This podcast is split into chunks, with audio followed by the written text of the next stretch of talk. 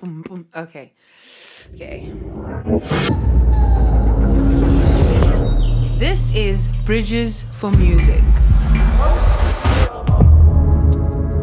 This episode, we have a very special guest that needs no introduction. Ed Sheeran visited the Bridges Academy during his tour in South Africa in 2019. And we are honored to be able to share with you the recording from that workshop. Moderated by Trenton Birch, please enjoy the conversation with Ed Sheeran. So, uh, without further ado, let's please give a very loud, warm African welcome to uh, Ed Sheeran.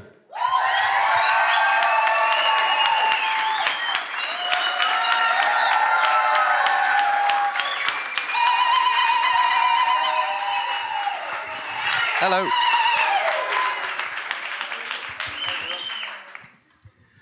I heard you. Had a, I heard you have a show tonight. Yeah. Wow, a bit bigger than this. A few more people. Yeah. How's everyone doing? Everyone good? Yeah. Thanks. Thank you for having me. Thank you. I think. I think. Firstly, I just want to say I, I can't believe you offered to do this. So I really want to say.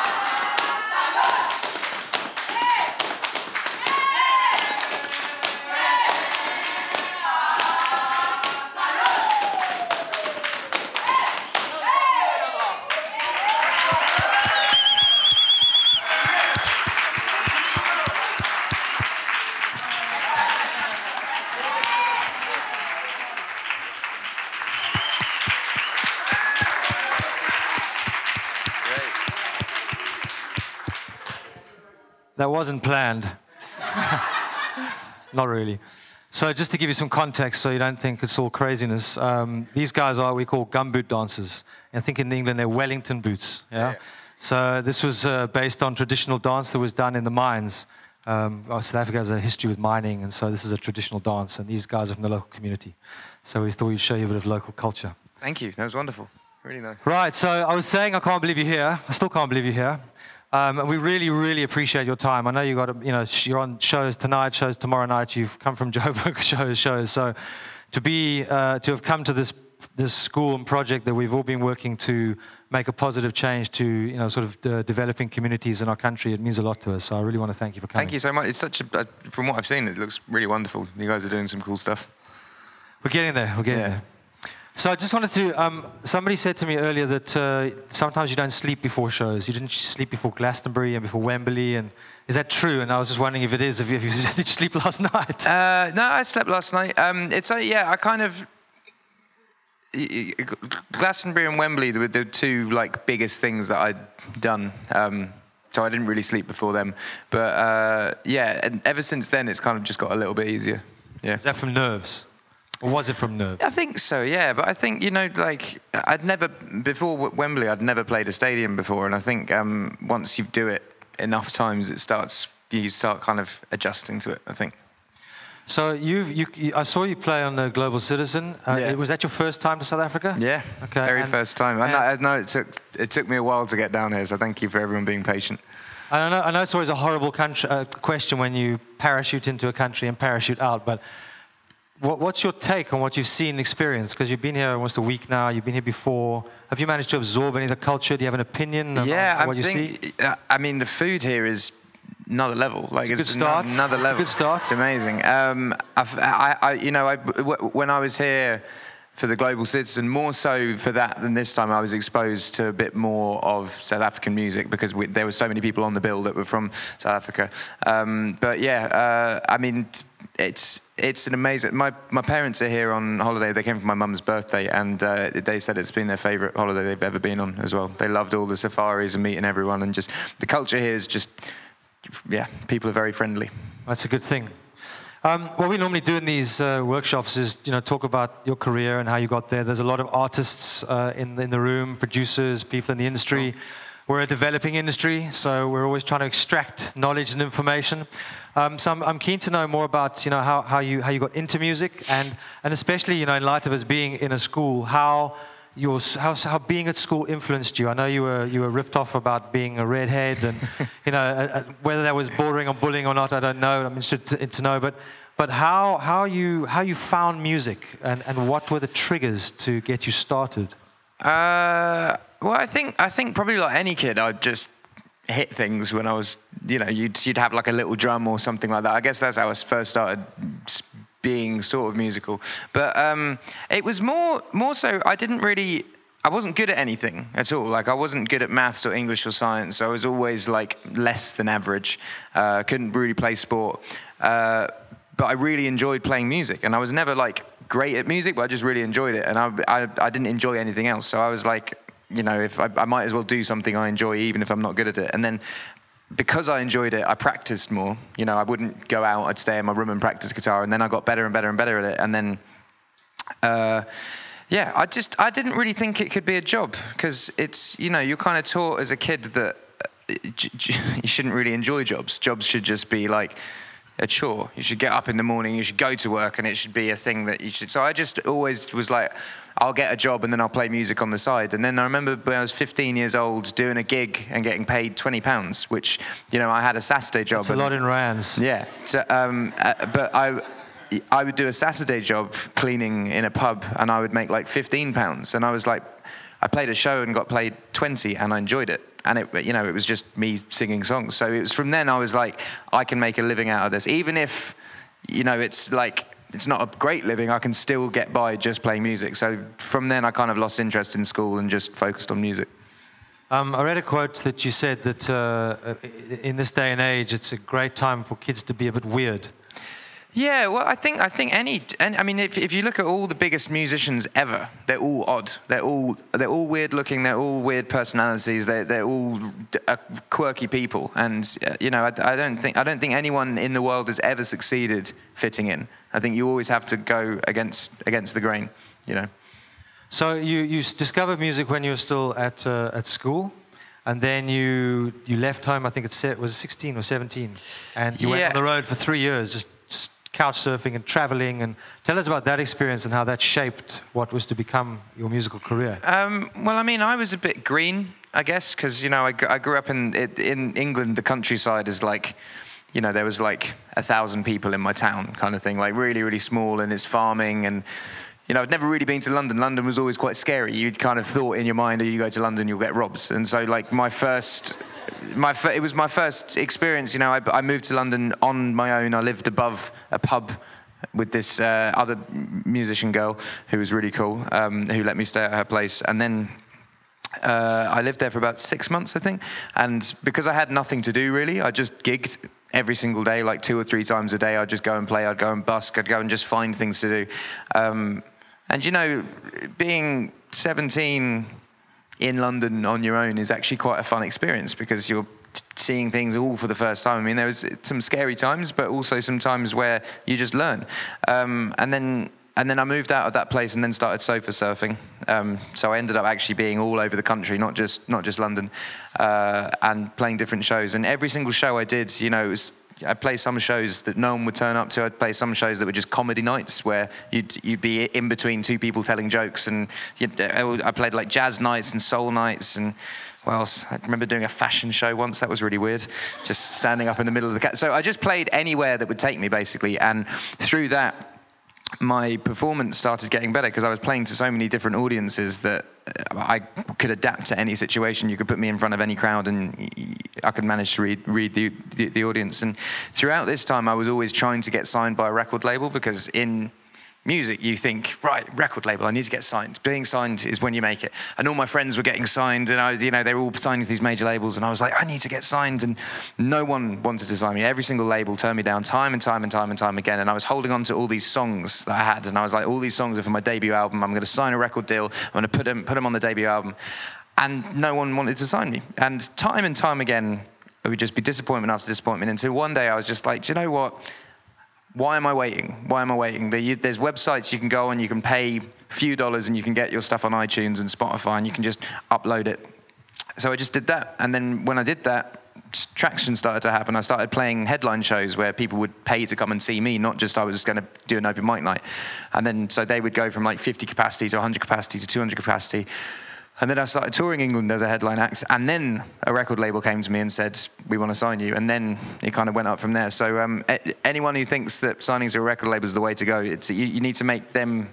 You, yeah, you, yeah, it's it's the best the best thing because then you hold all the cards. Like I know so many people that have signed to record labels, and then the record label doesn't know what to do with them, so they just kind of keep them for a bit, and then the buzz is gone and then it's away. So if you build up your own buzz and then wait for a label to swoop in and take you to the next place, or just do it yourself. I mean, like you don't really need them nowadays. With you can upload directly to Spotify now. You know, it's it's good. So you, you, you got quite into the whole DIY thing. That's something you focused on, just, just getting it done yourself in the beginning. Well, only because no one no one wanted to help. So yeah, it was it, it was it, it was DIY, but you know, I think I, I think had there been another option, I probably would have taken it, but it, but there was no option other than to do that, and I think it was the best thing for me because also then when I started having success, uh, I, I controlled everything because it was my success that I built up, and I got to choose the songs and the videos and where I toured and who I toured with, and it's yeah, it was it was a good it was a good thing to do, I think. I'm curious about your interest in hip hop. Yeah. Because um, obviously your music is not necessarily hip hop related, but you know the collaborations uh, EP you put out with uh, Wiley and all the grime yeah. artists. Um, what inspired you to, to sort of make that shift at that time? Because that was one of the things that obviously got you to the next level. Yeah. Uh, well, I I I listened to hip hop from a very very young age, and grime music was very prevalent throughout my whole high school. But I was listening to all those, you know, I had albums of Wiley and JME and Skepta and Dizzee Rascal and all these people. And then when I moved to London, I started meeting them. And, you know, like I was, some of the nights that I was playing, they were playing on as well. So I always had an idea to make a collaborations project and I just put it together bit by bit. You know, I'd go to them with a song and be like, can you feature on this? Um, and, you know, at the time I was kind of a no one. So a lot of them took a chance and thankfully it paid off. I want to talk about um, just you, you. I read that you did a, a show. In, you had a show in Camden, mm. but that so many people turned up for it just after that release that you played the show four times so you could let everybody through. Is that true? Yeah. Well, it was. Uh, I just signed to my record label, and uh, I said, you know, it's been like four years of hard work. I'm going to put on a free show for people. And I wanted to book this thousand capacity venue, and everyone said, no, you can't do that. You'll never get. It was a Saturday as well. It was a Saturday in school holiday. I was like, a thousand kids will turn up. I promise you. If you put on a free concert, they will turn up. They're like, no, no, no, it won't happen. You have to book this small venue that fits like a couple hundred people. So we did that, and then a thousand kids turned up. And obviously, when you say when you say I'm putting on a free gig and they were all turned up and all queued, I'm not going to be like 200 of you can come in and 800 can fuck off. So I, I basically did the gig, got 200 more in, did the gig, 200 more in, did the gig, and then and then they closed the venue. So then I had to do a gig outside on the street afterwards, basically. Yeah. It was fun. I, I, I, love that story because I think it, it, it, it, gives an example of you know your, your personality and persona and, and it being about the music, you know, and yeah. about the love of the music and the audience and the connection. And I think that's a, a very admirable thing in terms in the, in the modern day and age where It's there's sometimes distance. Sometimes quite easy to forget that though, because you know we tour worldwide, and every single venue now is a, is a stadium, and it's it it is. It, I only kind of get back to those times every now and then. I'll just go and pop up and, and do a show, and it really, you know, in in like a little club, and it really makes you remember that it isn't it isn't about standing in front of ninety thousand people. It's about playing with. It's about your your audience and you are one, rather than being separated. And it yeah, it does does take some reminding sometimes. So you played um, Jamie Foxx's club as well at one point. Yeah, Again, yeah. I bring that up because that's more of a sort of urban venue as well. Mm. Is there, has there been? uh, Are you drawn to sort of urban hip hop culture? You No, do you know- you listen to it. I mean, yeah, I mean, I, I love the culture. I love the culture. Um, but in terms of like, for me, as a white male singer songwriter in London, you know, it, it was at a time where like D- David Gray and James Blunt and Damien Rice and James Morrison and all these white singer songwriters coming out, everyone had a guitar. Everyone was doing open mic nights. I was just one in 2000 in London every single night playing open mic nights. And it, I, I remember being at these open mic nights and being like, I'm so much worse than these people. These people are so much better than me. Uh, Like, how do I, how do I fit, fit in here? and this goes back to the point of b- being weird and trying not to fit in. I started thinking, well, I should start playing places where I'll really stand out then. And so that's why I started picking hip hop nights and comedy nights and jazz nights and soul nights because, you know, I would be this kind of like messy ginger hair with a tiny guitar, white boy, singing these songs, these love songs, and having to win over a crowd that just didn't really, it wasn't really their, their kind of music. And I- I think that's what made me stand out more is basically putting myself in putting myself in situations that other people would probably find uncomfortable musically. If you would like to attend these workshops live and have access to this incredible community to meet other like minded people, you can always join us at the Bridges Academy in Langa, South Africa. If you want more information on how to enroll or any of our upcoming events, please visit bridges academy.org. I mean, you, you, you make your journey sound really easy, but uh, from what I gather from what you're saying, what I've read, is the, there's a lot of strategy in what you do. You really, you really think about what you do. It doesn't just happen. Would I be right in saying that? Certainly now, yeah, certainly now. But back then, like as I said, I was just doing everything I could, like everything. I was like turning up anywhere. Yeah, where, wherever anyone would have me play, I would turn up and play. And I don't think there's much strategy in that other than just like, I don't know, throwing loads of darts at a dartboard and seeing which one goes. Well, something hit bullseye, that's for sure. Yeah, thank you. Um, tell me about uh, the live the live show. So I, I want to talk about the just for, for the musicians in the audience the the songwriting process and then how that transfers into the live shows. So when you let's start with the songwriting process. You know, obviously you write on a guitar. Um, do you what software do you use? What are your sort of tools of choice in the studio? See, m- uh, one one of my biggest regrets in life was never learning how to engineer myself. And I think like if anyone if anyone here doesn't know how to, please learn because it's like now I, I, I, I, I write songs just with a guitar in my kitchen or whatever, and I'll have like a, a recording device, whether it be on like an iPad or a laptop or, or whatever. But I think the ability to be able to engineer yourself. I, I worked with um, uh, Travis Scott the other day, and uh, we were in the studio, and he has a mic in front of him and a computer, and records himself, and then edit, edits himself all himself. So he knows exactly what he wants, and he can do it quickly. I remember watching him just being like, "Oh, I wish I'd wish I'd learned that. Um, so yeah, uh, in terms of that, I mean, I, I have an engineer in in London that I, I employ, but I think it's much better if you can be your own engineer, basically.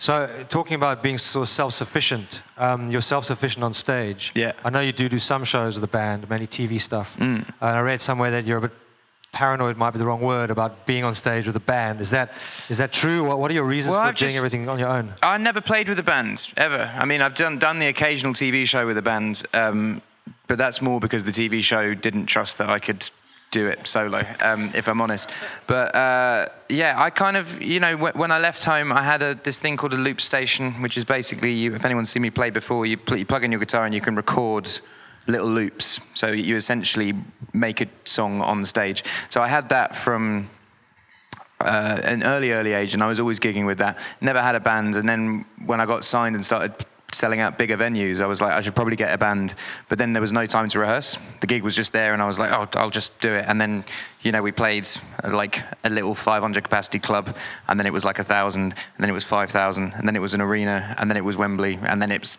it's kind of like there's no point at that. If, if you can if you can hold people at that level, th- then there's You no point. I. I think I do think this is my last tour with a pedal though. I think I think it's time to introduce some sort of band. Still like still still loop, but have songs with band and songs without band. And I think yeah, I think I've reached the glass ceiling now. If you want to listen to these conversations live and have access to this incredible community, you can join us at our physical campus, the Bridges Academy in Langa, South Africa. A revolutionary learning space where you will find courses on music, entrepreneurship, film, DJing, and much more. For more information on how to apply, visit bridgesacademy.org. When you come off stage, what, what are the triggers that make you feel like you had a great show? Uh, I don't. I don't know really. It's um. You know, Joburg the other night, the second night, because Sundays are usually the worst gig because Sundays are the, the day that people are like, oh, we're going back to work tomorrow, and we're like, yay. Like Saturday's usually the one, but Sunday for some reason was just electric. And I think it's when when you're on stage and you know, I get I sometimes get quite tired towards the end of the gig, but when it kind of comes to the end of the gig and you're like still wanting to do more, you're still like, oh, I could go back. I think that's when you know it's a good gig. And also when you get back and you just, you, it's like a buzz. It's kind of like a drug, I guess. It's kind of like a big endorphin release at the end of a show. And I think when it's gone really well, you're just kind of there buzzing and takes a while to come down. I guess there's a lot of pressure. You know, you're the only person on stage. There's no one to turn to, and it's just you and this audience. It must be quite a lot of. Do you feel that pressure, or do you I feel get- quite comfortable with it? People say that to me a lot, but I don't know any different. Like I've, I've every, every single show I've ever played has been just me, so I don't really know any different, really. How do you keep grounded? You know, your, you know, everyone talks about your meteoric rise, and you know, if you actually unpack it, it it's taken some time, you know, but Yeah. it is, it's been quite phenomenal how it sort of got to a point, and then just this snowball effect just seemed to happen really fast. How do you, how do you, you know, you seem like a very grounded, um, honest, uh, down to earth individual. Like, how, how do you, how do you keep that space, or is it all a facade? Uh, you know what? I have. I've, I've had my moments. I still do have my moments. You know, it's quite. It's a very, it's very weird foreign place to be. You know, as a as, I said, like the town I grew up in, it's like. It's not. It's not like growing up in London where people from your area would go and get big and famous and footballers and what, whatever. It's it's it's very. I've I've I found it really weird, and there are definitely some occasions, especially at the beginning of my career, where I think I think I was a bit of a dick. I definitely like. I look back on certain things I did or said, and I'm like, oh god. So I like I'm not perfect. I've definitely I've definitely had had my moments, but I think um, you know I don't I don't really have yes men around me. I don't really have any new friends. They're all like Zach here, who's taking photos. He's like I went to school with him. I've got four other people on no three. Three other people on the tour that work work with me that are from school, like you, and That's uh, very, my- that's very hip hop. yeah, and my my tour manager has done me from the very beginning. My manager's been with me since like 2009. Like like everyone was there pre, so you can't really get away with stuff. You know, I think I think if I was having a new team every other year. I think I probably would turn into a dick because I'd be like, I want this and I want it now, and then it would happen. But if I say that now, they'll be like, no. so yeah, I think it's uh, you know, and I'm very close with my family, very very close. My, as I said, my parents are out here, and my brother's like, my brother's a very no bullshit kind of guy as well. Uh, so yeah, I think I think I just I, early on I got called up on it a lot, and then I think it settles you down a bit. You know, surrounding yourself with the right people and the right team, I think, Yeah. is key to success. Well, and also I think success, you, know- you know, if you if you're truly truly having success, you don't have to act like that. If you you know, it's like all the nicest people I've ever met were the most successful. Like someone like Paul McCartney is just a really really lovely bloke, and you can see people at the top. I think when people turn into dicks, it comes out of insecurity, and the the, the, the insecurity comes from wondering whether you deserve to be there, you know, and then you kind of like try to put people down to keep keep your mind like, oh no, I am actually, and yeah. So I think it's, I think it, I think it's uh, just being sure that you know if you work hard and you be nice, you'll get somewhere. the world, the world's going through, you know, quite a crazy part of its evolution uh, in terms of there's lots of change. We were talking earlier on about AI and robotics and, and, and, and the way people are changing, and there's a lot of struggle still going on. Do you, do you use, do you, do you, are you open to that? Do you, do you perceive that? Do you think about that? Or, or do, you, work, do, you, do you sort of exist in your own space? Uh, and, and do you feel that, because your music is very honest and, and talks to people in a very honest way, and is it something that you, you consciously do, or is that just who you are and how it comes out? Uh, I think yeah, with with with with music, it's just it's just how I'm feeling that that day. But in terms of like being aware of stuff, like I don't know, because it's quite easy to be in a bubble. I did a tour for the Multiply tour, which was my second album, and I just spent the whole time in a hotel room, and I didn't I didn't really like read the news or anything, and just for like two years of my life, played a show, went out and got drunk, went to bed, played a show, and like I come, came off that tour like not really, I hadn't really seen any of the world. I wasn't really aware of anything that was going on. And so on this tour and between him, in I, I spent some time traveling. Uh, you know, I tried to actually get out and see things. See, you know, coming, being, being, being able to come here and do a talk and actually meet people rather than just staying in a hotel and watching movies and stuff. It's actually, it's, I think it's good to get out and experience the world. Know, we have a, a obviously a very complex history, um, and the, what, what amazed me was, uh, an, an, you know, as much as music can unite us as people, it can also divide and polarize us. Um, and there's a degree of polarization here through music. There are areas and, and pockets that, that, unite, but also a lot of polarization. What, what blew me away was when you came on stage at Global Citizen, and it was pretty much, in, you know, in this country we often talk about black and white. It was pretty much a you know, 99% black audience, and people went absolutely crazy. Um, and it just reminded me, you know, with, with Bridges, uh, we, we, we try to use music to facilitate, you know, the, those kind of breakovers.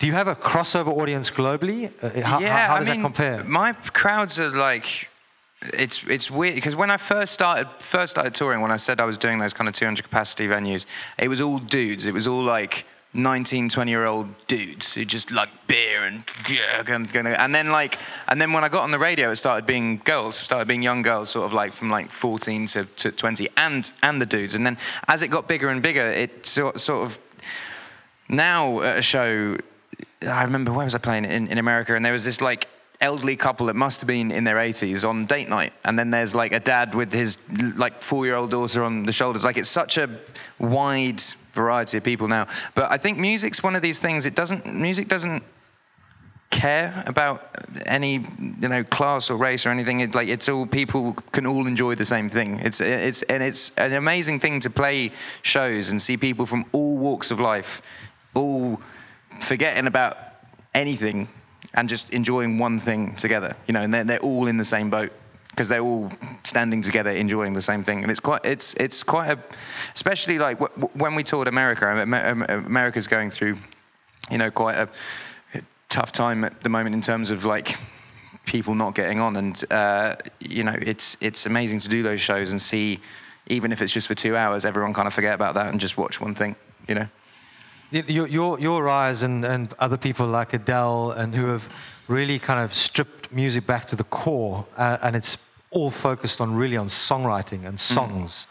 Mm. Um, there is, there's obviously songwriters and stuff that have come out of the States uh, and in, in different areas and genres, but there seems to have been this real uh, surgence of the sound from the UK. And, and, you know, if you often compare the UK and America, America is kind of big and loud, and America and, and, the UK is a bit more sort of reserved. Do you think that the, the culture of the UK has, has had an impact and influence on this, this sort of style and this honesty in the music coming out of the country? Uh, I had a conversation about this the other day because I, I, have, I have a theory on this. Like America's like, you know, 50 states, and they're all huge. Like Texas is like four times the size of the UK. California is the size of the UK. Um, so to find success there, you have to be, you have to like really work really really hard and go around and go around. So success in America is basically now it's a bit different with Spotify and YouTube and stuff, but back in the day it was basically who had the money to fund the artists to go around and promote. Whereas England, you've only really got three main radio stations, like really, and if you get on one of them, you can have success, and one of them is publicly funded. So they have to have all different types of music on it. You can't just have pop music. You have to have all different types. So that's why you would find One Direction on the same uh, thing as like Wretch 32, and then Skrillex would be on there as well, and then Bring Me the Horizon, who are a, a rock band.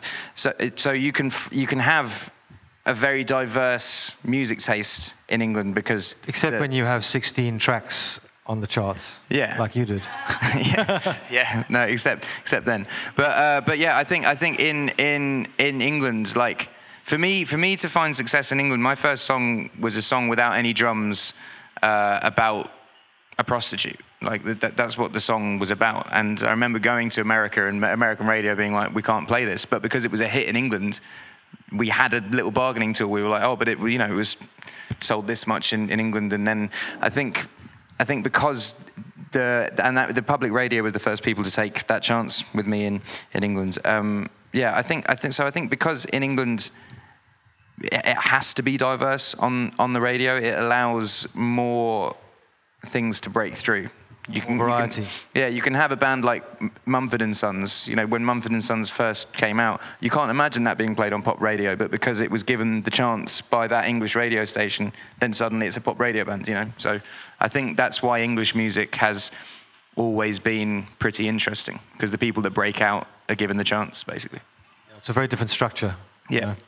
um, I'm going to open up for a few questions in a minute, um, but I just wanted to ask you about, you know, we're obviously an education uh, school. Um, what are your opinions on, on music and education and the, the power for music to inspire and take young people who aren't necessarily excelling or interested in school and give them meaning in life and give them a direction? Well, it's quite interesting because in, in England, they've actually cut arts from education. There's like you know, it's like now they've they've it's just barely any money going into the arts now, and it's I, I, what the interesting thing I find is there's still this thing with any art, whether it be photography or music or filmmaking or uh, being a radio DJ or painting, that it's this very archaic view on it that it's just for people that will waste their time and you won't make any money doing it. And I remember when I was leaving school to go and play music, so many people went, oh, all right, okay. Get, get a real job yeah, first. Yeah. And what I don't understand is like, it is a real job. Like, it, you know, music is a massive fucking business. It's a billion, billion dollar business. It's, uh, and I, I, don't understand why in in school, especially, they don't go, okay, like, you might not excel at uh, science or maths, or you might not even be good at music. But if you're interested in music, you can get a job in music. You can go and you can work, go and work at a radio station, or go and work at a record label, or go and work in a re- recording studio. It's like it's viewed as such a like a, a job that wasters would do. Whereas like you know all of my all, all of the people that I work with make a living doing it. All of them. Um, yeah. So I think it's uh, it's uh, it's changing changing people's view on it. Um. Cool. Two more quick things. Um, do you do you have any rituals? Do you meditate? Do you make smoothies? Do you do uh, backflips? Anything that you can tell us about that keep you so grounded? Uh, God, well, I used to chain smoke. I don't know if that helps. Um, but I, I, gave that up. I gave that up. I don't know. I um, I tried to exercise a lot. I was never a big exerciser. As I said, I would do a show and go out to a bar and then fall asleep in the hotel, and I just never exercise. And I think um, there's a lot to be said about clearing your mind and also being away from a screen. Even if you go on a run for half an hour, you just think rather than think. You actually you actually think about things. Um, yeah, so I think ex- exercising is key for um, just having a clear mind. Yeah, absolutely agree.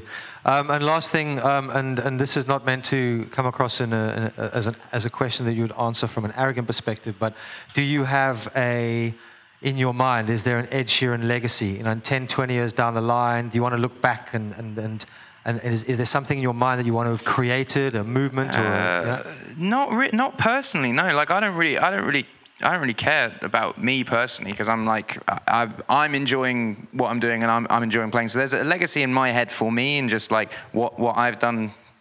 Pers- yeah, for me. But in terms of like what I'd like to leave, like I you know, I I uh, got to spend some time with uh, uh, Shawn Mendes over the last like few few years, and he, the, the first thing he said to me was like the first song I learned on the guitar was the A Team, and he's now gone on to become this massive musician. And I love the fact that, you know, I was inspired as a kid by Damien Rice. He's why I first started r- writing songs, and I. I know how much that did for me, and I, I, I think for, for legacy, every time I meet a kid that is like, I now write songs, that's for me is the best legacy to leave. I think, yeah. But I but that doesn't necessarily. That's not kind of my legacy because they could be inspired by me and someone else, or like maybe like one song that I've done. But it, it, I think it, even if in 50 years' time there's like 100 people who were like, I picked up a guitar because of him, like that's, that's the legacy I'd like to leave. Thank you for listening. I hope you enjoyed this podcast as much as we do making them. Remember, if you'd like to attend any of these workshops live, enroll in any of our upcoming programs. To support the work we do, you can find more information on bridgesformusic.org. Please don't forget to subscribe, as we'll be bringing new inspiring conversations soon. Until next time, keep safe.